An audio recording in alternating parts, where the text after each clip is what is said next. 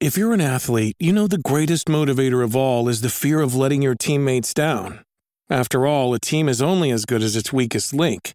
So you owe it to those wearing the same jersey as you to be your best every time you step on the field. That's why there's no vape in team. When you vape, you can expose your lungs to toxic chemicals that can damage your lungs.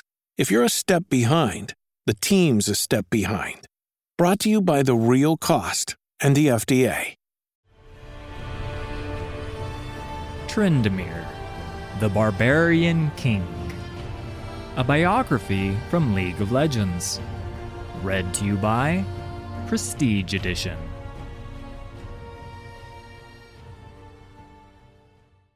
Tryndamere came into the world knowing only the harshness of survival, for the frozen steppes where his clan made their home never truly thawed.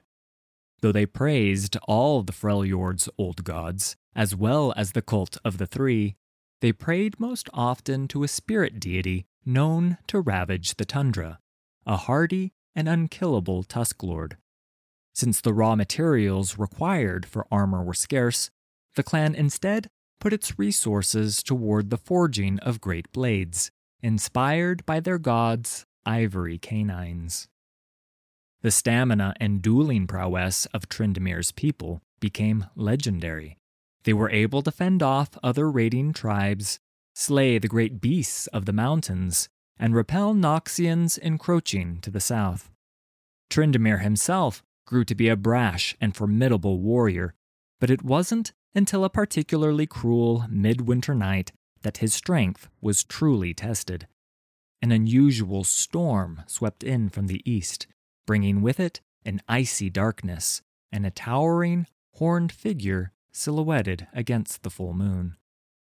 Some in the clan knelt, believing that their boar god stood among them.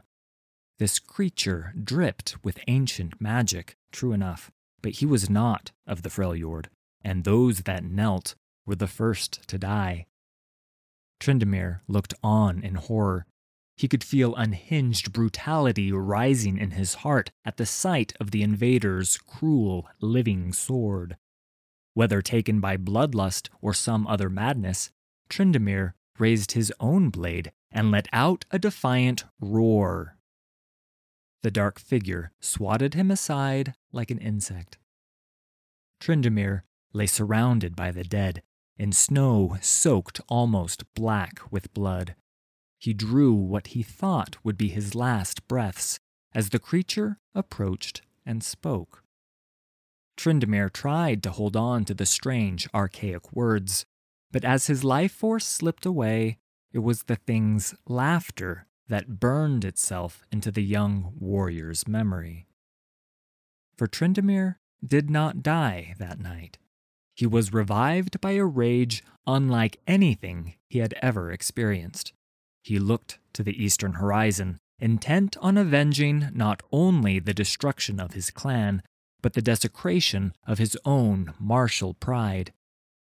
However, retribution was not what the steppes offered him. There were survivors, and they would not be long for this world if Tryndamere could not find others to shelter them. There were Noxians to the south, Frostguard to the north, and the dark figure had come from the east. To the west, it was said that some tribes were gathering before the supposed reincarnation of Avarosa. Once he might have dismissed such fanciful rumors, but now he knew this was his only recourse. Tryndamere and the remnants of his people arrived in the valley as little more than beggars. The young warrior was determined to show his clan's worth and win them the Avarosan leader's protection so that he could return to thoughts of revenge. Brandishing his tusked sword, he did what came naturally and challenged others to duels. Holding the image of the dark figure and its echoing laughter in his mind, Tryndamere quickly bested anyone who stepped forward. His singular fury was deeply unsettling to the Avarosans. The northern warriors, too, noted his rapid healing between bouts. Unlike the Iceborn that walked among them, the more Tryndamere gave in to his rage, the more quickly his body healed. Many suspected he and his clan practiced strange and unnatural magics, and so Tryndamere's plan to prove his worth was now endangering the wider acceptance of his people. But not all of the Avarosans had turned against him. Their war mother Ashe was looking to strengthen her position with a political marriage to someone who could face down the endless challengers for her hand and to her rule. Seeing an opportunity in the handsome barbarian, she pledged to take in his clan as Avarosans if Tryndamere became her first and only bloodsworn. As he spent more time in Ashe's company, he began to believe what others had whispered that she was indeed the divine reincarnation of Avarosa herself. His rage found temperance in her thoughtful leadership, and a genuine affection grew between them.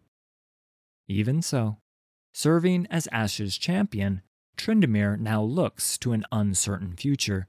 The barbarian king can see war brewing all too clearly on the Freljord's horizon, yet he still thirsts for his own personal vengeance and begins to wonder if his predestined fate might not be at his queen's side after all.